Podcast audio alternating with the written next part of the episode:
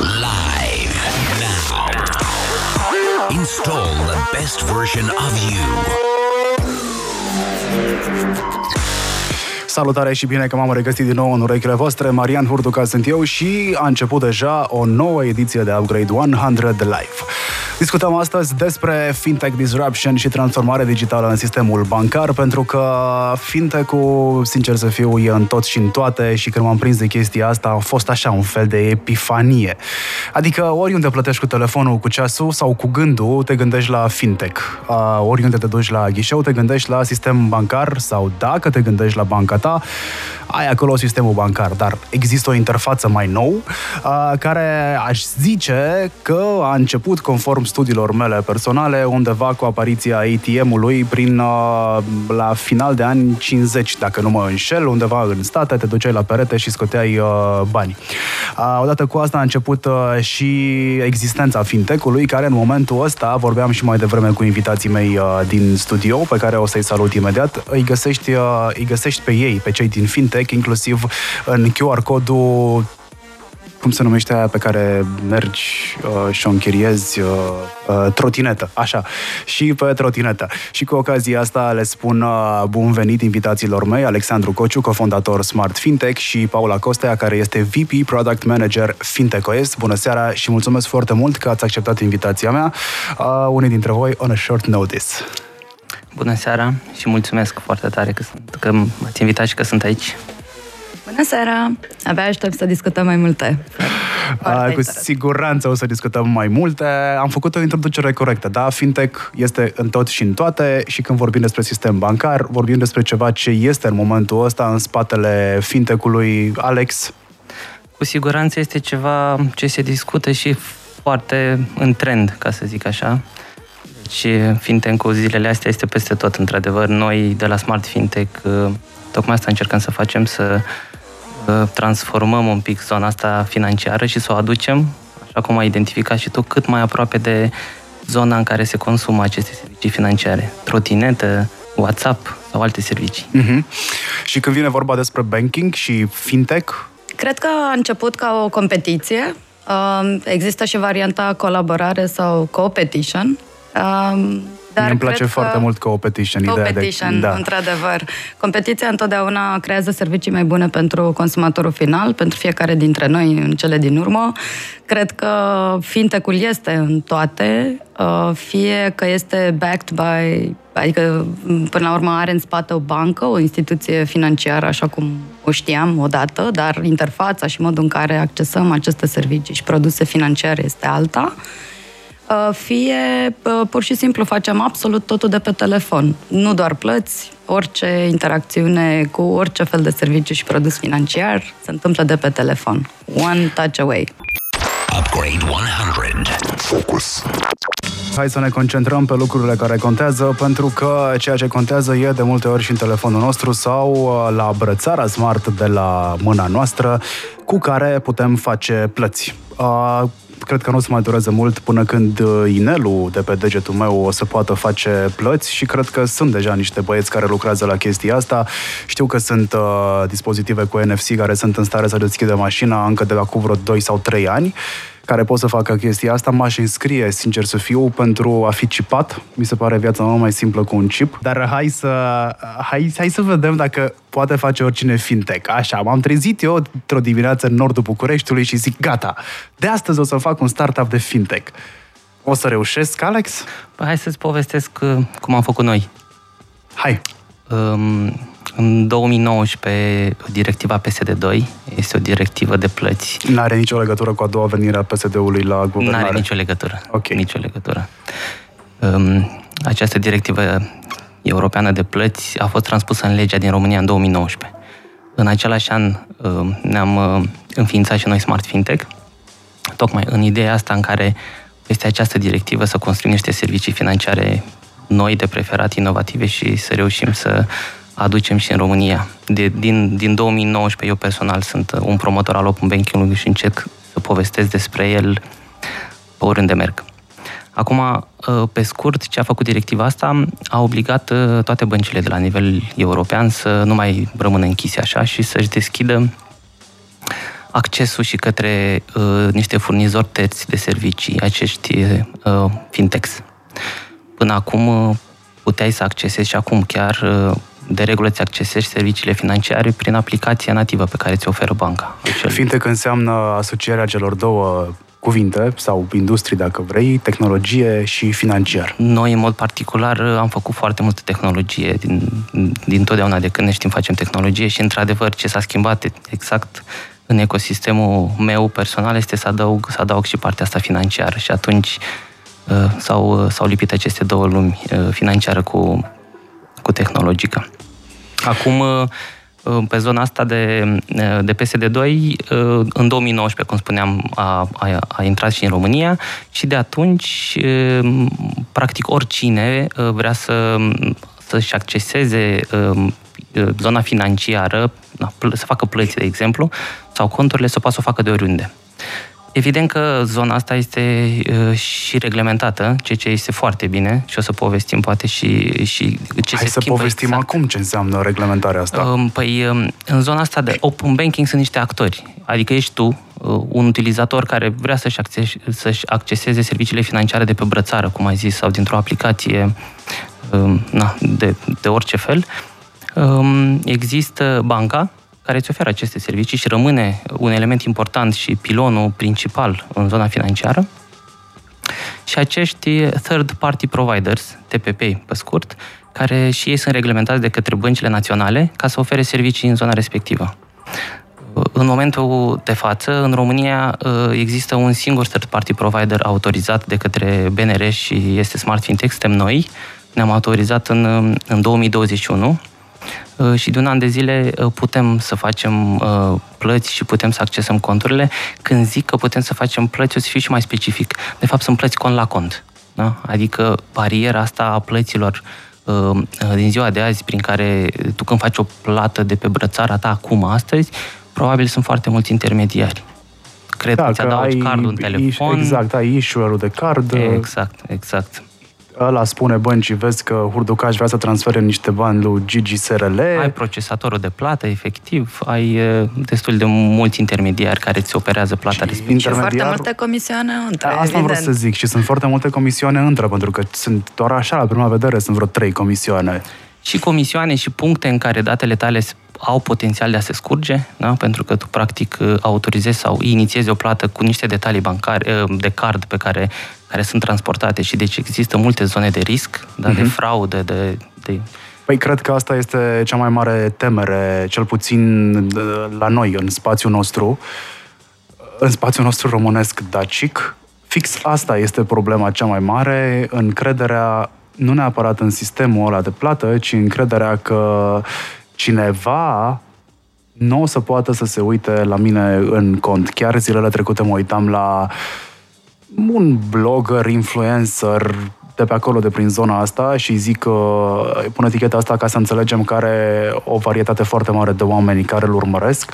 A rămas fără niște bani pe card după o tranzacție pe care nu și-o explică a, și din momentul ăla a, a avut o epopee în a recupera suma Uh, suma nu era uh, mare, era o sumă, aș zice, hai, decentă, pe care ai putea să o pierzi cu ghilimelele de rigoare. E foarte bine că și încurajez astfel de uh, inițiative să mergi, să-ți recuperezi banii aia și dacă este un leu, însă ce a urmat după Adică nu mai fac plăți online de pe nu știu ce, îmi fac un card virtual, uh, fac plata ramburs și practic s-a întors 180 de grade pentru că s-a întâmplat odată să existe o scăpare, fără să stai să încerci și să înțelegi de ce a existat scăparea aia și cardurile mele au fost cel puțin o dată fraudate. Da. Dar am știut, din punct de vedere tehnic, ce s-a întâmplat. M-am dus la uh, bancă, am explicat, m-am dus la poliție, am depus plângere, m-am dus cu plângerea înapoi la bancă, banii au revenit înapoi în cont. Pentru că știu cum funcționează. Faptul că am pățit-o sau cineva a pățit-o nu înseamnă că o să o pățim toți și, pe de altă parte, e bine de reținut și am zis-o asta și în emisiunile pe care le-am discutat pe segmentul cyber security, nu există sistem care să fie impenetrabil. Toate sistemele sunt penetrabile, important este ce găsesc acolo în momentul în care intru și aici directiva PSD2, care vine și cu uh, niște straturi de securitate peste, îți permite să nu găsești nimica, practic, dacă vei intra în, pe urma unei tranzacții, nu? Păi, în primul rând, elimină complet cardul. Deci riscul de a pune mâna pe niște date sensibile sau de a face ceva cu ele um, a scăzut, s-a dus spre zero. Nu mai există, pe tranzacții nu mai există card. O să te rog mai târziu să explicăm și tehnic cum se întâmplă chestia asta. Da, și uh, cum spuneam, drumul uh, banilor este mult mai scurt. Practic este o plată între uh, tine, plătitorul, și beneficiarul acelei plăți. Fiind drumul foarte scurt și pe această tranzacție netransportându-se date sensibile, absolut nimic. Hai să zicem că în anumite situații ar, ai putea să strici banul din care vrei să-ți, să-ți plătești acea tranzacție, dar chiar și așa, dacă există riscul, na, pur teoretic, de a, de a fi luat acel bani pe, de, de pe tranzacție, frauda pe care poți să o faci cu un IBAN, mereu zic asta, este să-i pui niște bani în cont. Exact. Deci, cam, cam atât.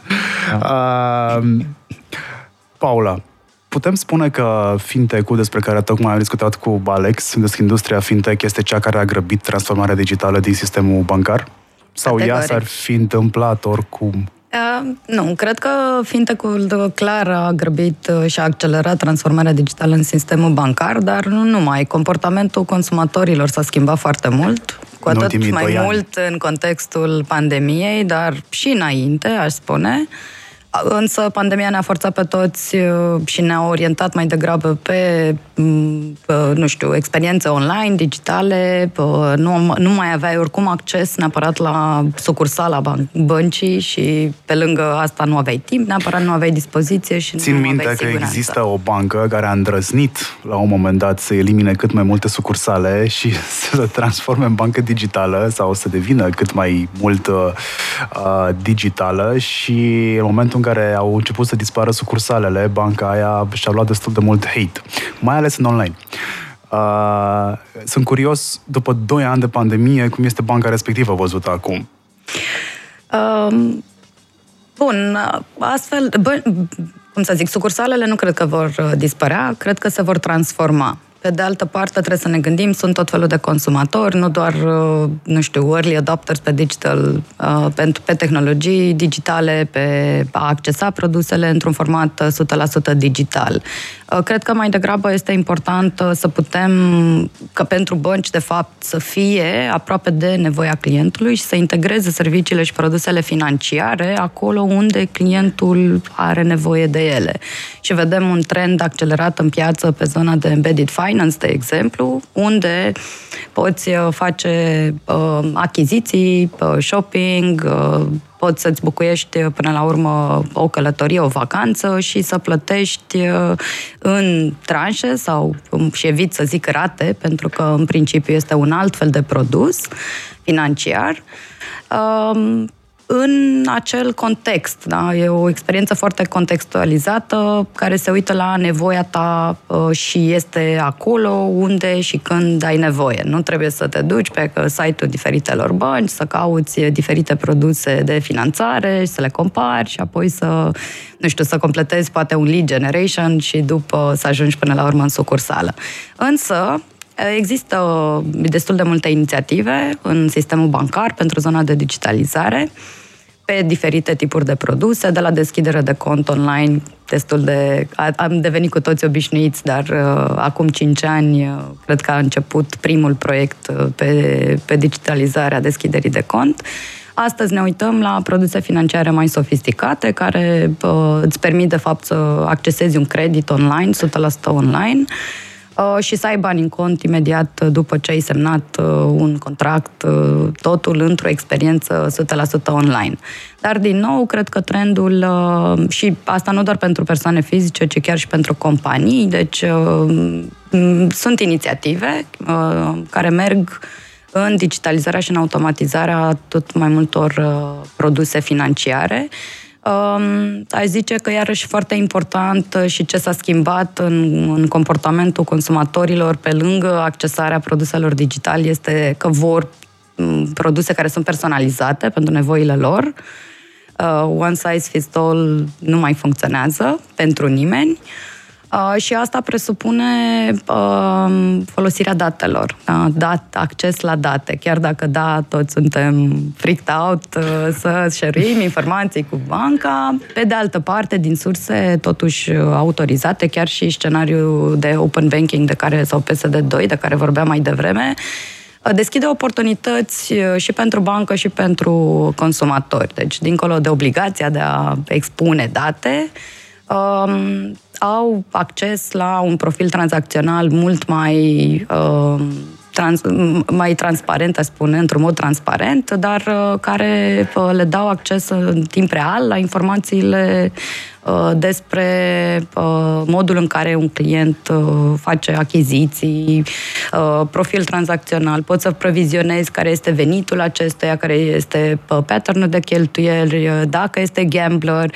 Și prin urmare poți să uh, adopți ca și fintech sau ca și bancă chiar, pentru că și băncile pot accesa acele servicii de la celelalte bănci, um, și să ai un, un, o, un, o politică de creditare care este mult mai flexibilă, mai adaptată pentru fiecare client și, din nou, nu suntem toți, nu ne încadrăm în același tipar cu toții, ci mai degrabă putem, băncile pot crea produse și servicii financiare personalizate pe nevoia clientului, reducându-și în același timp riscul și putând automatiza aceste fluxuri, adică să poți, de fapt, accesa produse care sunt relevante pentru tine într-o experiență 100% digitală.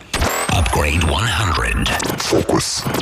Vorbim despre fintech și o să vă dau o sursă unde puteți găsi niște rapoarte destul de stufoase despre ce înseamnă această industrie. O să găsiți uh, rapoarte pe ce înseamnă US Fintech Industry din, uh, uh, din perioada asta și așa niște previziuni până în 2026, inclusiv pe ce înseamnă fintech global, inclusiv pe ce înseamnă piața indiană sau europeană, Găsiți asta pe reportlinker.com. Uite, v-am dat și o resursă de care să vă folosiți. Paula, povesteam mai devreme despre că nu o să mai arate sucursala unei bănci, așa cum arată cel puțin acum, când considerăm că totuși s-a transformat digital considerabil. Cum crezi că o să arate?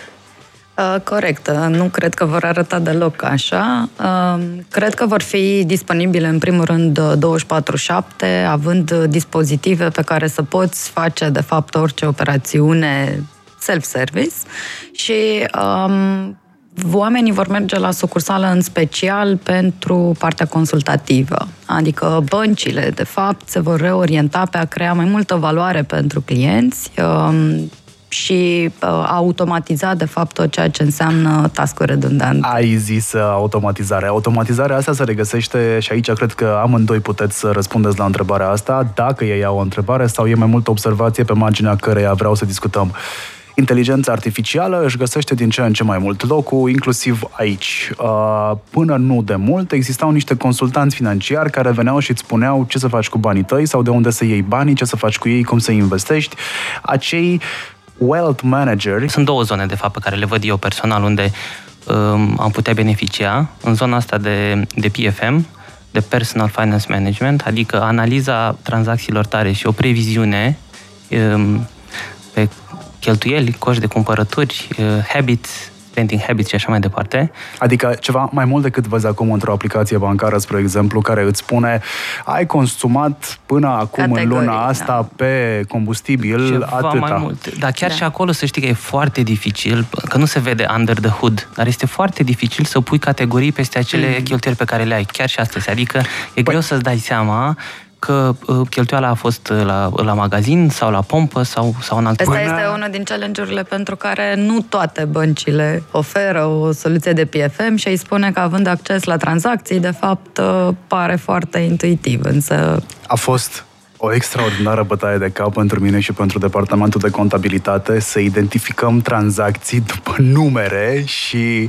singurul mod în care puteam să le identific este dacă îmi spuneai ora aproximativă la care a fost făcută tranzacția și, momen- și momentul zilei, mă rog, momentul zilei, da, ziua da. în care am făcut tranzacția să mă gândesc ce s-a întâmplat atunci. După care a venit fintech și a zis, stați așa, boșilor, că vă zic eu ai consumat, ai cumpărat Eugenii, asta intră la asta, ai cumpărat de nu știu unde, cu nume și prenume, ceea ce mi s-a părut fascinant și la scurt timp după au venit uh, și serviciile din zona de banking care să-mi spună în aplicație unde am spart banii, practic.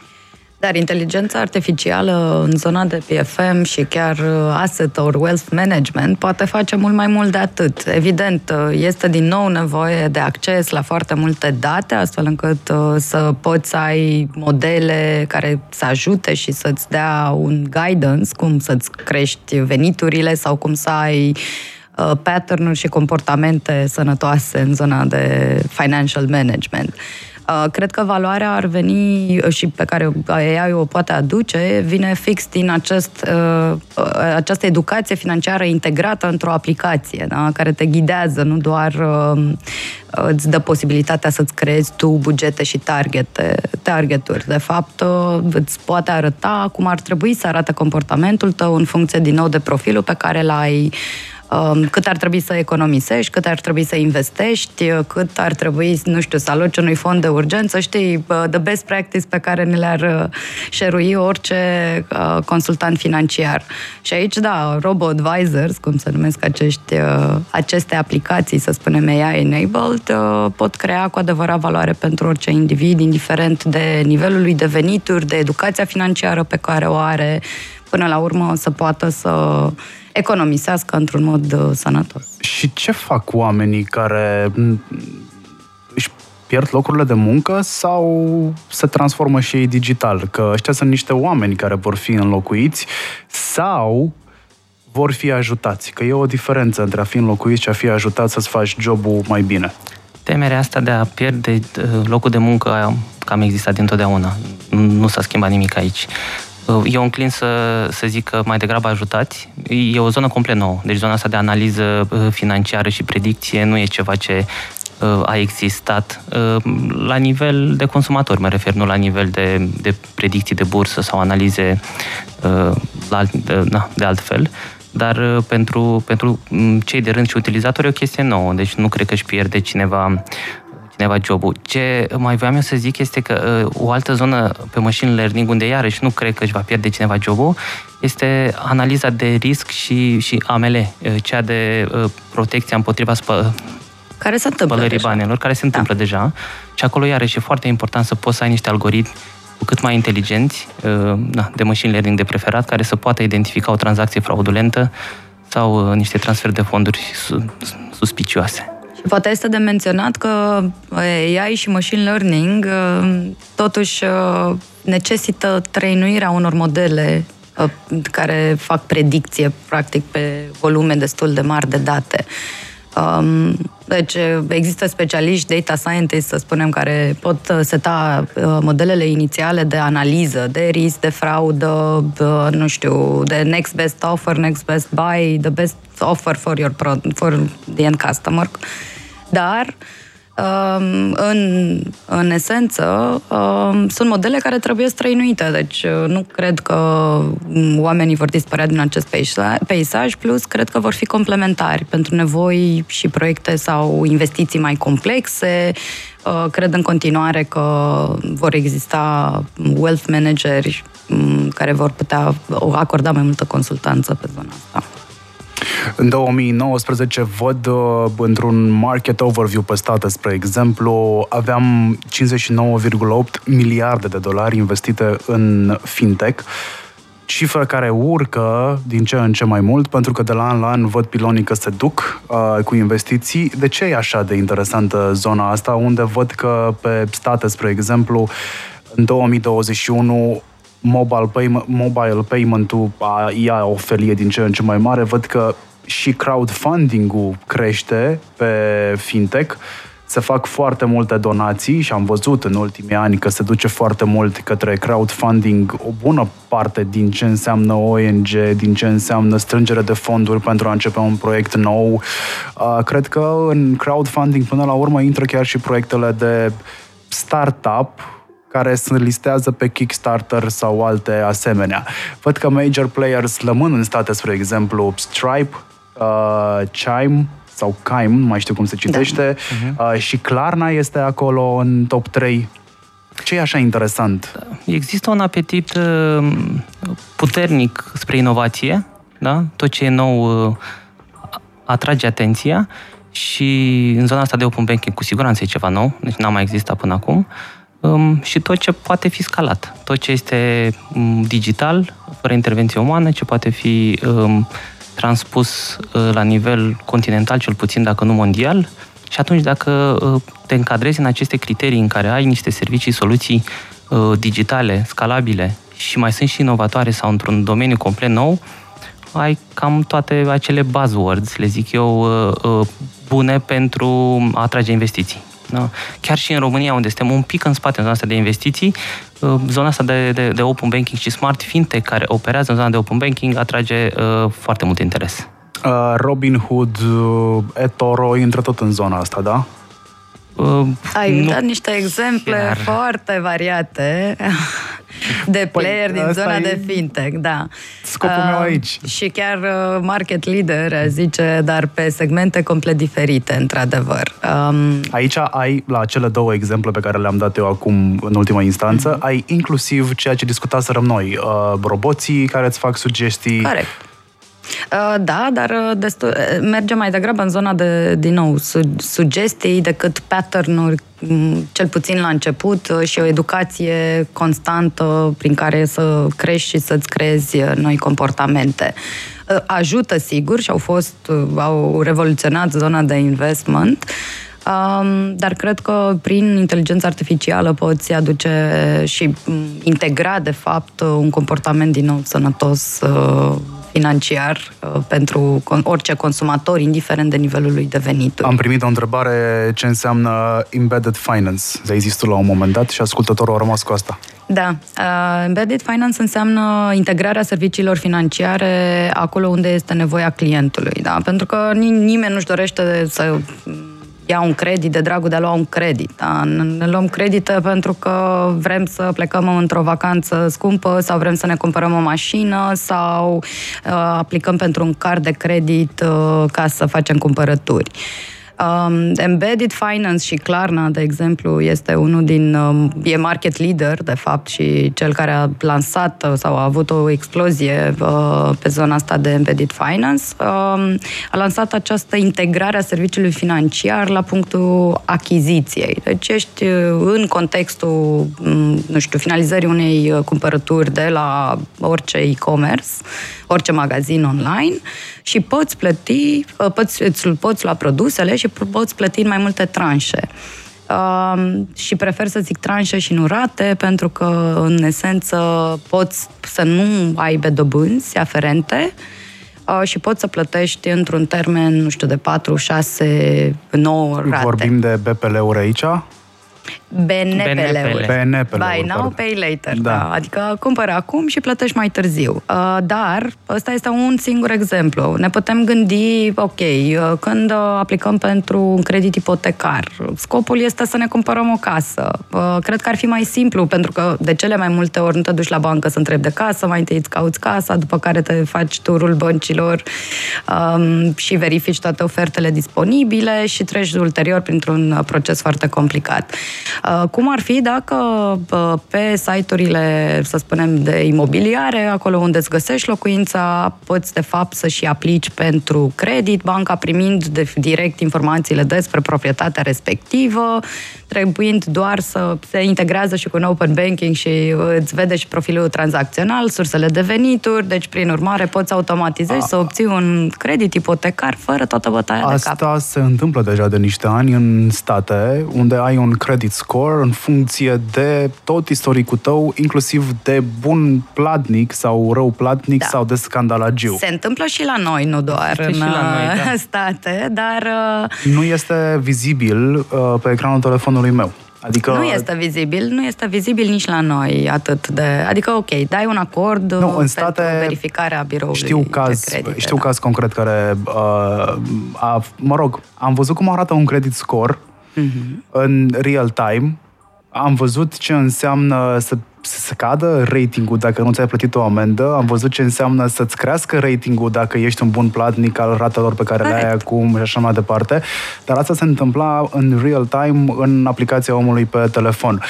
Se întâmplă și în România, încă n-au ajuns aplicații probabil uh, foarte renumite sau unele folosite, dar există și în România uh, un credit score pe care îl poți accesa sau aplicații care lucrează în zona asta. Noi de la Smart Fintech doar, doar oferim datele pentru a putea face o astfel de analiză. Noi nu livrăm astfel de aplicații. Datele însă... astea sunt deschise? Adică oricine poate să aibă datele mele?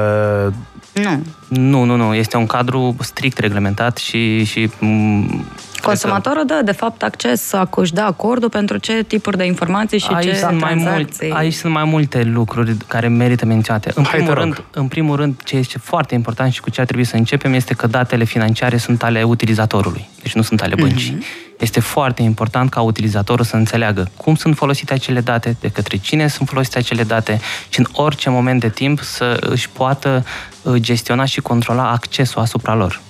Uh, și în open banking este, este reglement, sunt reglementate toate aceste aspecte, în sensul că toate datele care pot fi partajate cu terți, cum ar fi niște uh, fintech-uri care calculează credit score, să poată fi acordate sub un consimțământ al utilizatorului, pe care îl acordă în bună știință, uh, pe ce produse bancare uh, știe că vrea să acorde, de exemplu are, nu știu, două, trei, patru conturi, poate să acorde pentru fiecare cont în parte, pentru balanță, pentru tranzacții, pentru accesul informațiilor generale, uh, poate să modifice inclusiv perioada consimțământului, adică poate să zică îi dau acordul acestui terț să-mi acceseze datele pentru o zi.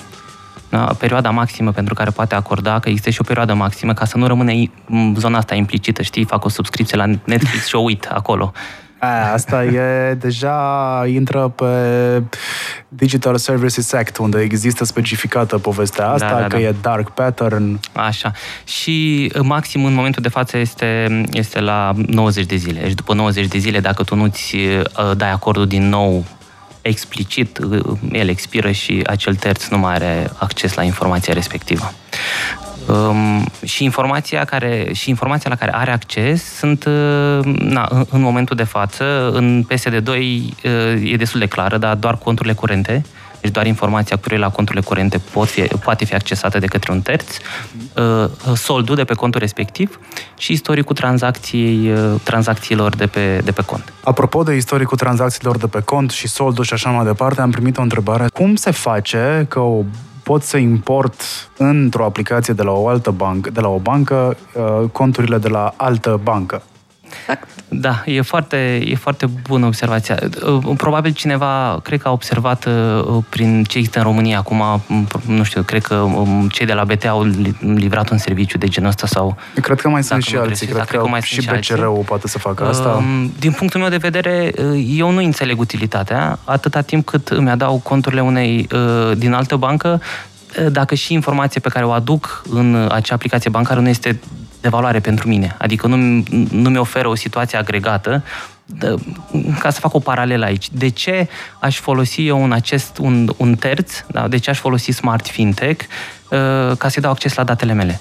Păi imaginează-ți că ești un, uh, un utilizator care are conturi la mai multe bănci da? Ă, poate ai conturi la o bancă, nu știu, pe care o folosești day-to-day, cu siguranță mai ai și un card Revolut pe care o folosești, nu știu, probabil în vacanță și ce... Atât am zis de Revolut că CNA o să mă oblige să zic și de Monese, spre exemplu. Am zis. Da. Uh, hai, să zicem, hai să zicem Orange Money, uh, un card exact. de la ei. Exact. Da. și uh, ce, ce nu poți să faci astăzi, probabil, este să ai o aplicație în care să-ți vezi agregat Uh, situația ta financiară. Adică tu nu ai nicăieri un sold agregat, nu ai nicăieri, uh, să, de exemplu, dacă ai făcut o cumpărătură la la un supermarket uh, și o cauți, nu mai știi cu ce card ai făcut cumpărătura aia, trebuie să deschizi zeci de aplicații ca să-ți dai seama. E, această agregare a informațiilor tale într-un singur loc este de valoare. Acolo vine acel personal finance manager și doar cu ajutorul open banking-ului poți să faci lucrul ăsta. Altfel n-ai avea cum. Ce au făcut băncile și ce mă întrebai tu este să demonstreze potențialul deocamdată, adică te lasă să te duci în aplicația ta bancară să-ți adaugi un cont de la altă bancă și ce o să faci cu el, o să-ți vezi uh, soldul și un istoric de tranzacții. Cam atât. Trebuie să mă tem cumva că banca A vede ce am în contul băncii B sau să mă gândesc că ele oricum comunică între ele și știu, adică nu știu dacă să mă tem e un cuvânt potrivit uh, și aici mă repet, dacă tu înțelegi... Ba da, sunt în România și trebuie să mă tem sau nu. E albă sau neagră, nu trebuie să-mi pun întrebări.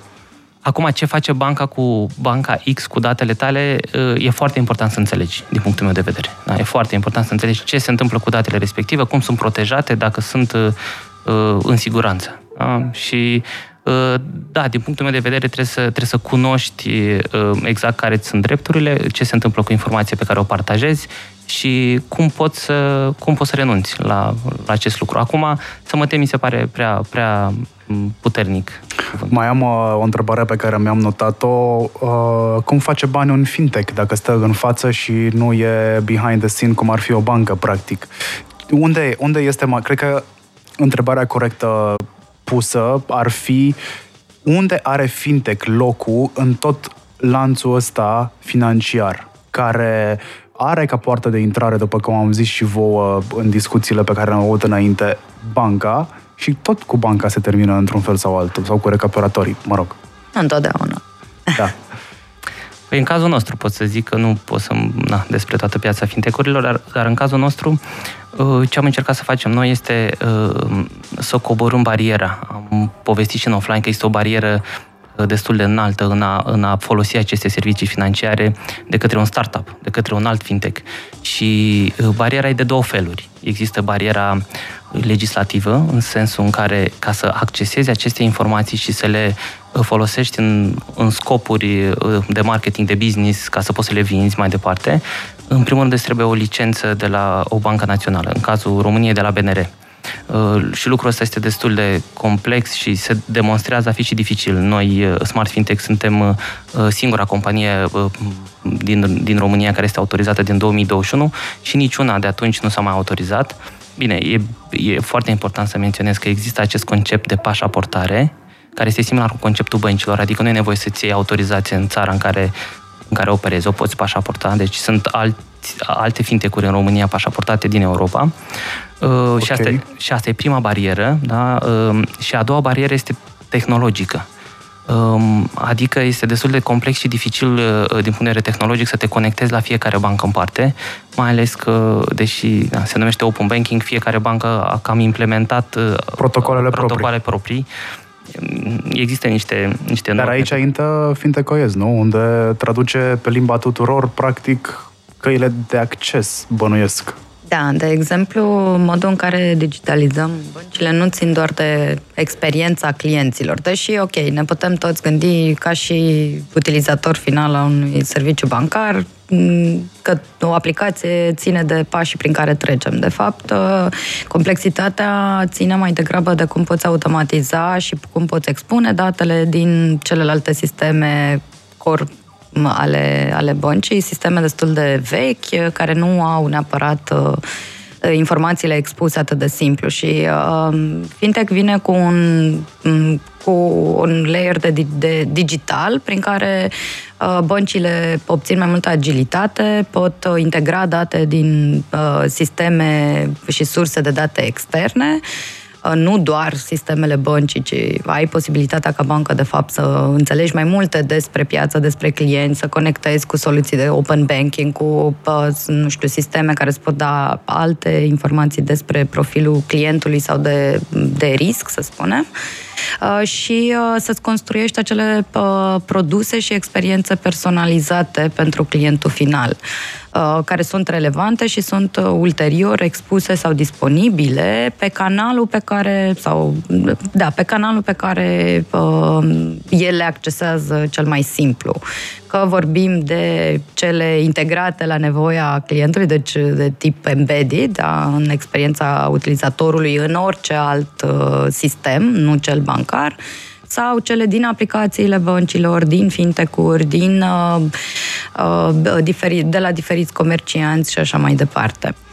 Uh, Deci, uh, da, expunerea datelor uh, este foarte importantă și uh, integrarea cât, or, cât, mai, cât, cât mai simplu cu diferite sisteme asigură creșterea acestui ecosistem în cele din urmă.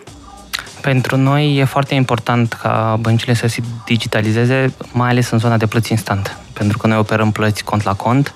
E foarte important că atunci când uh, ești la un supermarket cu laptele în mână să poți să-și operezi plata aia pe loc. Că Exact. știi cum funcționează banca uh, astăzi, că m, tu poți Eu știu să... cum funcționează, dar poți- nu știu dacă știu mulți dintre cei care ne ascultă. Po- și dacă poți- tot ai deschis cutia Pandorei funcționării unei bănci, hai!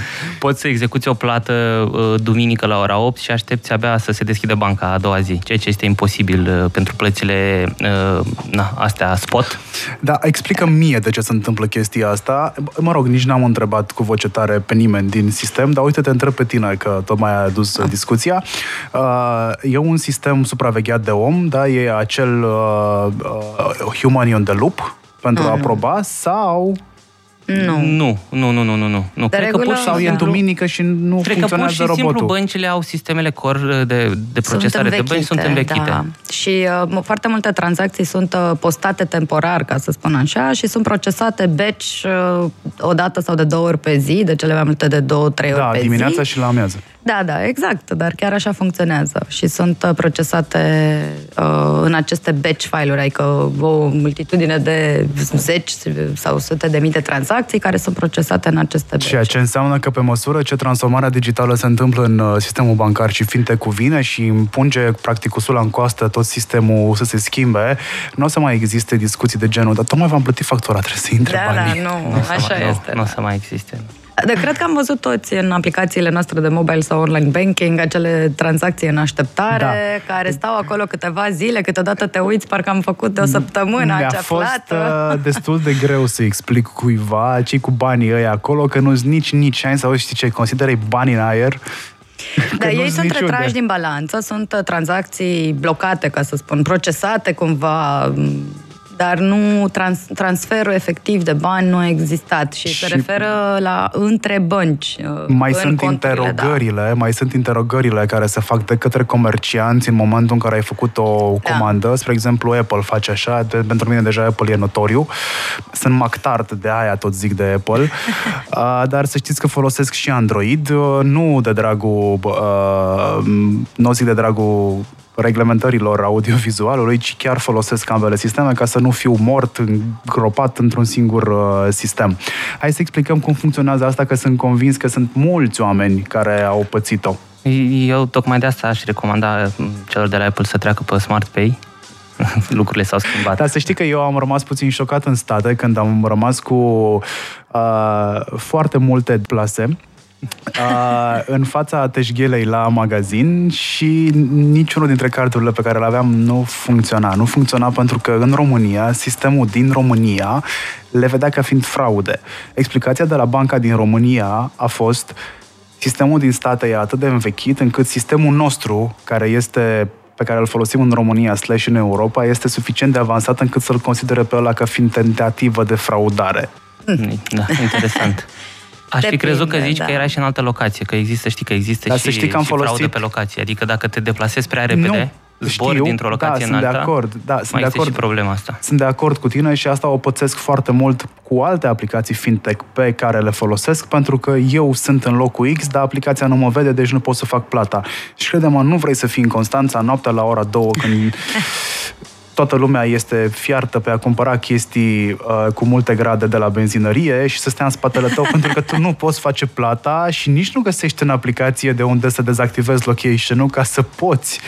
Uh, și exemplul pe care le-ai dat mai devreme cu Apple este mai degrabă din un scenariu de buy now, pay later. Um, faptul că îți retrage un leu, de fapt, îți, și îți cere și acordul de direct debit, ceea ce înseamnă că îți înregistrează informațiile de card, astfel încât, da, când uh, ai de plată, se retrag banii automat. Cineva, cineva Însă... și chiar mulți oameni ne mulțumesc pentru că am discat discuțiile astea. Da, nu foarte mulți consumatori totuși înțeleg uh, că este un soi de produs financiar și de, de creditare în cele din urmă pe care trebuie să-l plătești astfel încât să nu ajungi să plătești diferite alte comisioane și uh, cred că în spațiul ăsta de buy now, pay later, partea asta de default, adică um, efectiv rata creditelor neperformante sau produse, performanța acestor produse financiare nu este neapărat, uh, să zicem, între cele mai bune din industrie, ci din potrivă. Este unul dintre uh, riscurile pe care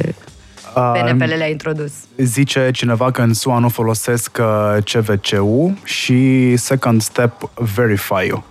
Uh, încă nu-l folosesc, acum, s-a întâmplat acum câțiva ani, uh, cei drept bănuiesc că s-au mai destupat și ei, deși nu se mișcă chiar atât de repede Nu. pe cât avem noi senzația. Da, nu, nu, chiar nu am fost uh, Ei surprinsă. nici măcar nu au, ei nu au open banking nu au încă, Da. bine, deși uh, băncile au ales să se deschidă ele pe cont propriu. Au Aș un putea să- agregator de conturi. Da, dar nu au, uh, nici, Play. nu, nu au nimic la nivel uh, Dar federal nu la ei e- sau național. Da. Da.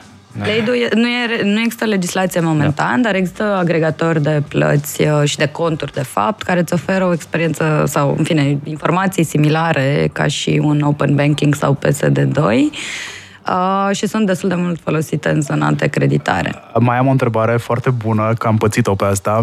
Uh, fintech-ul poate să elimine și uh, problemele de fusorare? Eu nu înțeleg de ce. Bine, e, probabil era o plată cu cardul și atunci acolo pe, pe plată cu cardul lucrurile se întâmplă într-un anumit fel.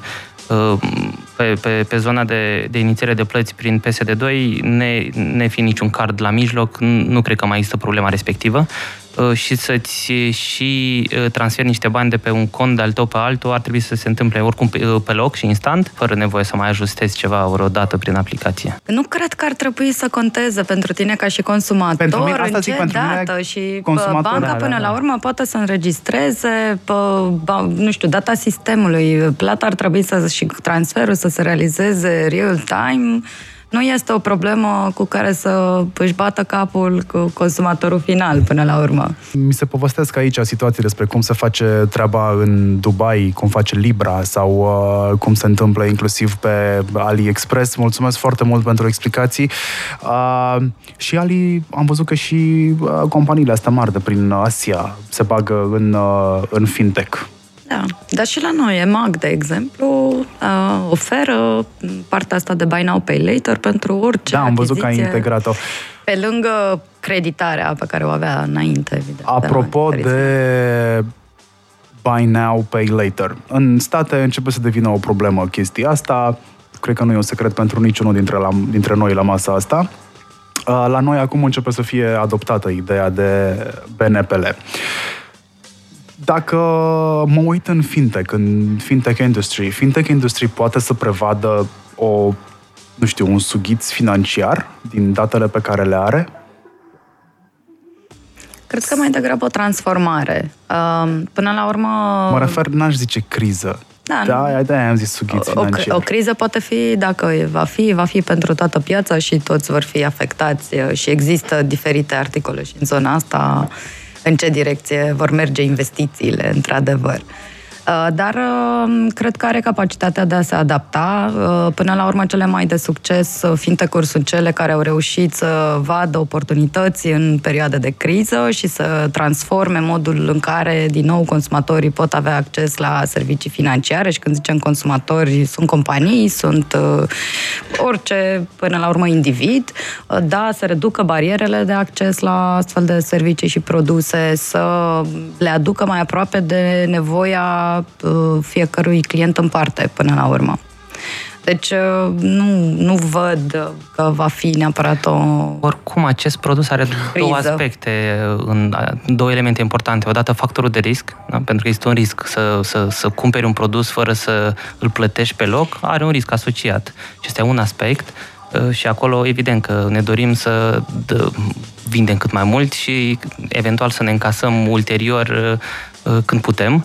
Uh, Și aici eu nu o să mă uh, pronunț foarte, foarte mult, pentru că noi nu operăm în zona aia și există factorul de a, tra- de a, de a uh, negocia acel uh, transfer de bani, tehnic vorbind, și acolo noi operăm. Adică noi putem să operăm plățile, plățile de tip uh, uh, Buy Now Pay Later, fără nicio problemă și prin, și prin PSD2, deși se discute și la nivel european cum pot fi reglementate.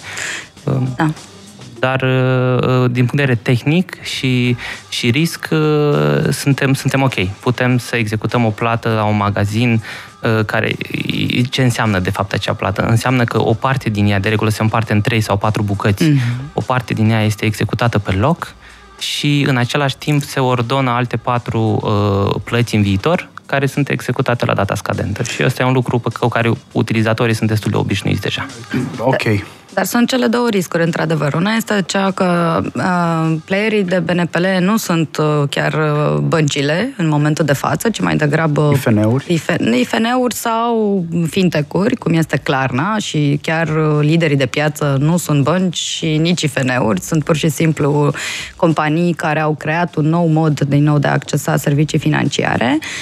Um, deci nu sunt reglementate în momentul de față și una, o mare diferență este că um, evaluarea riscului uh, pentru profilul de risc al clientului nu se face pe datele pe care banca le folosește de regulă. Nu te întreabă nimeni până la urmă ce venituri ai, ce cheltuieli, uh, mai ai alte credite, deci uh, în momentul de față furnizorii de Buy Now Pay Later din zona de fintech îți fac o profilare de risc pe baza unor informații mai degrabă de profilul tău de achiziții pe care un uh, comerciant îl are Um, și în funcție de asta îți stabilești anumite limite, deci nu sunt chiar, nu știu, tranzacții de valoare foarte mare, ci într-adevăr creează mai degrabă volum și un parteneriat, un câștig win-win pentru toată lumea. Îmi zice cineva că BNPL-urile de acum sunt vechile creditele, credite cu buletinul. Credite da. cu buletinul, da. Uh, da și nu, dar da, sunt aici, aceste fintech-uri se vor adapta. Deci, pe de-o parte, avem această cerință și e clar vor fi reglementate reglementate, pentru că, cum spuneam și mai devreme, există o rată de default destul de mare pe aceste credite, deci și prin urmare, iarăși discuției pe partea de etică, ok, îndatorarea clienților, fără a explica exact la ce se expun și cum îi impactează.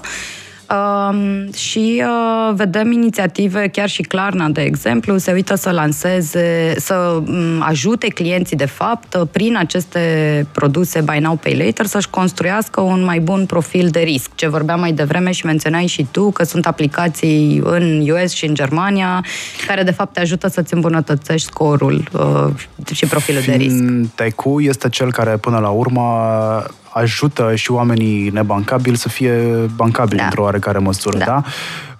Acum vreo 4-5 ani am văzut o statistică, doar în Miami erau 20% dintre locuitori care nu erau bancabili.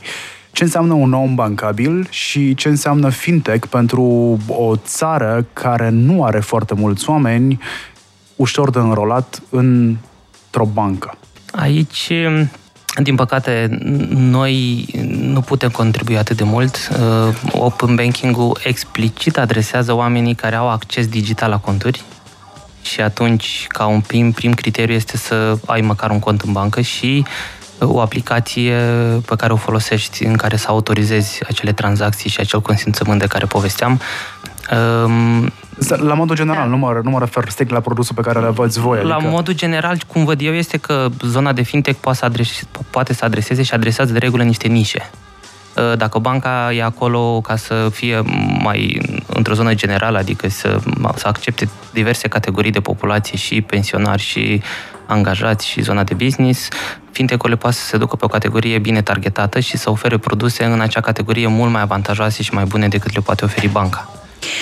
Eu uh, sunt de părere că totuși uh, există oportunitate în România și pentru clienții non-bancari uh, în momentul de față și chiar prin fintech-uri, pentru că adopția pe ceea ce înseamnă tehnologie, adică pe telefoane mobile și accesul la internet este destul de Adică există o adopție foarte mare în piață, chiar și în zonele rurale și chiar și între uh, clienți uh, non-bancari. Pentru că nu e așa, poate avem în credite, dar cu siguranță avem un smartphone. Mm, foarte puțini în ziua de azi nu au acces la un telefon inteligent. Uh, și uh, tocmai pentru că ai acces la informații, poți de fapt să construiești produse financiare din nou personalizate și targetate pentru fiecare tip uh, și profil de utilizator. Uh, po- Pe lângă asta poți să creezi uh, bundle-uri sau oferte care să combine o zonă de economii cu un credit uh, care să fie uh, iar targetat pe nevoia clientului respectiv. La fel cum poți să folosești informații chiar și din zona de open banking, să ajuți clientul și să-i crești, uh, de fapt, uh, sau să-l ajuți să-și îmbunătățească acest uh, profil de, de risc pe care banca îl evaluează. Upgrade 100. Focus. O să iau uh, un subiect care mi se pare interesant. Ce date rămân înregistrate în bazele TPP, adică Third Party Processor sau pro- Provider. procesator, Provider. provider. Apropo de siguranța tranzacțiilor uh, prin TPP. În cazul nostru nu rămâne nimic salvat. Noi am, al- noi am ales explicit să nu salvăm datele uh, care se transportă. Pe zona de plăți, oricum, uh, uh, informația este criptată și noi inițiem plățile în bancă, deci n- nu le operăm noi. Noi nu facem nimic cu ele, noi doar le, le transportăm uh, uh, din comerciant către bancă. Uh, Pe zona Zona mai sensibilă este cea de conturi, adică unde uh, las uh, TPP-ul să-mi acceseze datele financiare și acolo de asemenea am ales să uh, nu stocăm aceste date, ci mai degrabă să le livrăm în aplicațiile uh, unde, se disc- unde am discutat mai devreme de zona de open finance, acolo unde există nevoia. Uite, o să dau un singur exemplu care poate e relevant. I- Imaginează-ți că ai o aplicație, uh, um, că ești, uh, nu știu, ai un IMM, uh, un, na, și ai o aplicație în care uh, îți gestionezi facturile. E, Ar fi uh, foarte frumos ca în zona în care îți gestionezi facturile să poți să-ți adaugi și informații cu privire la tranzacțiile tale bancare. Adică uh, să-ți vezi soldurile bancare, să-ți vezi încasările, mai ales uh, din perspectiva a um, a faci o conexiune între plata uh, care intră în contul tău și factura pe care ai emis-o. E, și, deci date, de datele respective ai nevoie fix în zona în care tu uh, lucrezi uh, uh, și așa mai departe. La fel toate aplicațiile uh, m, din zona uh, managementului financiar uh, sau aplicații de tip ERP. În zona respectivă e foarte important ca datele să ajungă din bancă acolo. Uh, Deja se întâmplă, cred că foarte mult se discută de acele extrase de cont. Peste tot uh, dăm extrasul de cod, dăm, dăm extrasul de cont. Uh, Smart Accounts asta vine și sco- scoate bariera asta de extras de cont. De fapt, uh, te poți conecta digital, on, uh, online, uh, din aplicația ta financiară, contabilitate, ERP și așa mai departe, direct la datele tale uh, din bancă și poți extrage. Uh, Și este foarte important că în zona asta uh, a- um, de comercianți, cu siguranță companiile au 2, 3, 4, 5 conturi în, în, în diferite bănci și problema asta, câți bani am și unde îmi sunt tranzacțiile, este una cu care se confruntă un CFO aproape day-to-day. Uh, și asta înseamnă că pot să fac plăți la un moment dat inclusiv din uh, RP? A identificat foarte bine. Și asta înseamnă că poți din zona în care tu ai acces la datele tale financiare să execuți plăți e, de acolo, între conturile tale, între tine și furnizorii tăi, e, clienții tăi și așa mai departe, e, fără, fără, fără a avea nevoie asta și necesitatea de a te deconecta de aplicația în care lucrezi și a te duce în aplicația băncii ca să, ca să ordoni a, a, plata respectivă. Deci ai contextul acolo unde, unde, de, unde ai nevoie de el.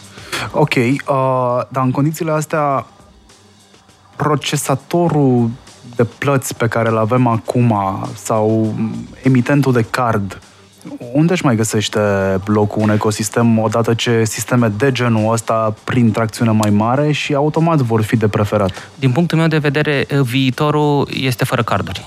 D- Dacă mă întreb pe mine personal, eu deja nu folosesc cardul fizic. Nici măcar cu este fără card cash. virtual, Nici da? măcar cu card virtual. Eu, eu, eu personal am trecut deja la card virtual, eu nu mai folosesc carduri fizice de niciun fel.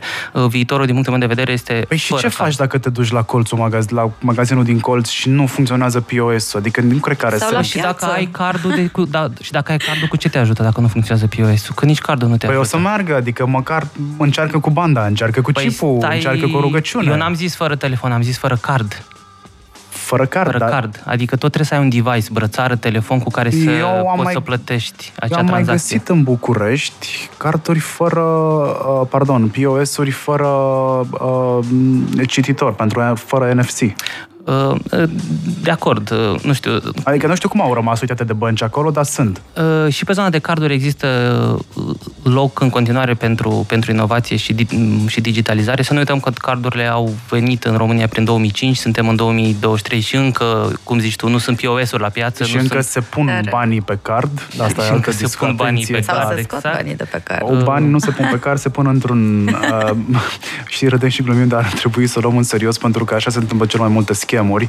Uh, IBAN-ul este contul în care vor intra bani, iar cardul și datele de pe card vor da accesul în contul respectiv oricărei persoane care are datele respective, așa că dacă cineva vă cele datele de pe card ca să pună banii pe card, nu, e, nu faceți asta, dați banul pentru asta și cam Exact. atât, sau Da. dați-le binețe și să se ducă mai departe. Pe de altă parte, cred că e de menționat că, ok, în afară de procesatorii de plăți și emitenții de carduri, și băncile trebuie să-și transforme sistemele din back office, sistemele de core, um, pentru a putea avea și a procesa altfel tranzacțiile pe care le au, uh, pentru a putea renunța, de fapt, la aceste tipuri de tranzacții și de plăți și de produse. Uh, sunt și m, până la urmă m, actori importanți în acest ecosistem de plăți um, și necesită modificări uh, importante la nivel de cum operaționalizează în momentul de față tranzacții, cum pot uh, bucui pe uh, acele tranzacții pe diferite conturi și așa mai departe. Deci ele așa funcționează în momentul de față. Există un întreg ecosistem și un proces uh, de la sistemele de core banking până la procesatorii de plăți și emitenții de carduri, uh, tranzacțiile de care vorbeam mai devreme, care se procesează în batch-uri uh, sau sunt importate, în de, depinde de cât de vechi este sistemul. Deci uh, este nevoie de o modernizare a sistemelor uh, bancare end-to-end, de la ce înseamnă experiența clientului și consumatorului final, la experiența angajaților din bancă, pentru că spuneam, poate uh, jobul lor se va schimba, vor fa- zilele la birou vor arăta altfel și vor fi orientate spre altfel de acțiuni și, și interacțiuni cu clienții, nu m, procesare de date și introducere de date, um, până la sistemele de core banking, uh, care sunt învechite, Core banking închise. înseamnă ban- banking de bază. Uh, nu, se înseamnă sistemele în care băncile de regulă gestionează toate produsele financiare, de la credite la conturi curente, carduri uh, de debit sau de credit, uh, economie, absolut orice produs financiar, inclusiv uh, toate tranzacțiile, plățile pe care un client le opera- operează, indiferent de, uh, nu știu, prin... Uh, prin card uh, sau intrabancar, interbancar și așa mai departe. Am înțeles. Um, dacă ar fi să tragem o concluzie discuției uh, noastre, care credeți voi că ar trebui să fie concluzia asta sau hai să întreb altfel până la concluzie uh, ce înseamnă în termen de beneficii uh, ceea ce mi-ai zis tu că aveți voi în ograda voastră, spre exemplu, și vreți să dați tuturor acces. Uh, Pentru, pentru un comerciant online uh, sunt importante mai multe aspecte. Unu, Uh, dat- Să fie frictionless. Exact, să fie frictionless, foarte important. Să, să se întrerupe flow imediat când, uh, când ajunge utilizatorul să-și caute cardul prin buzunar, prin casă și așa mai departe. Nu mai zic că trebuie să-și lase datele unde, iarăși, se, se introduce automat factorul de risc de care povesteam mai, mai devreme. Deci e, e foarte important să eliminăm, acest, uh, să eliminăm această fricțiune și Smart Pay o elimină uh, și, de fapt, Open Banking și PSD2 eliminat-o cu totul.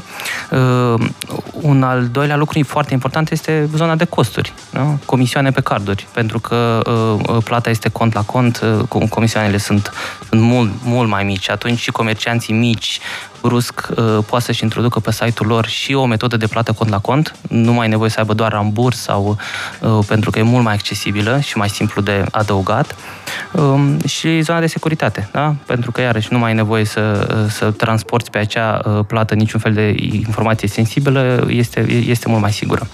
Uh, Deci acestea sunt elementele extrem de importante pentru un comerciant online. Pe de altă parte, Smart Pay mai vine într-o zonă în care cardurile oricum nu sunt folosite.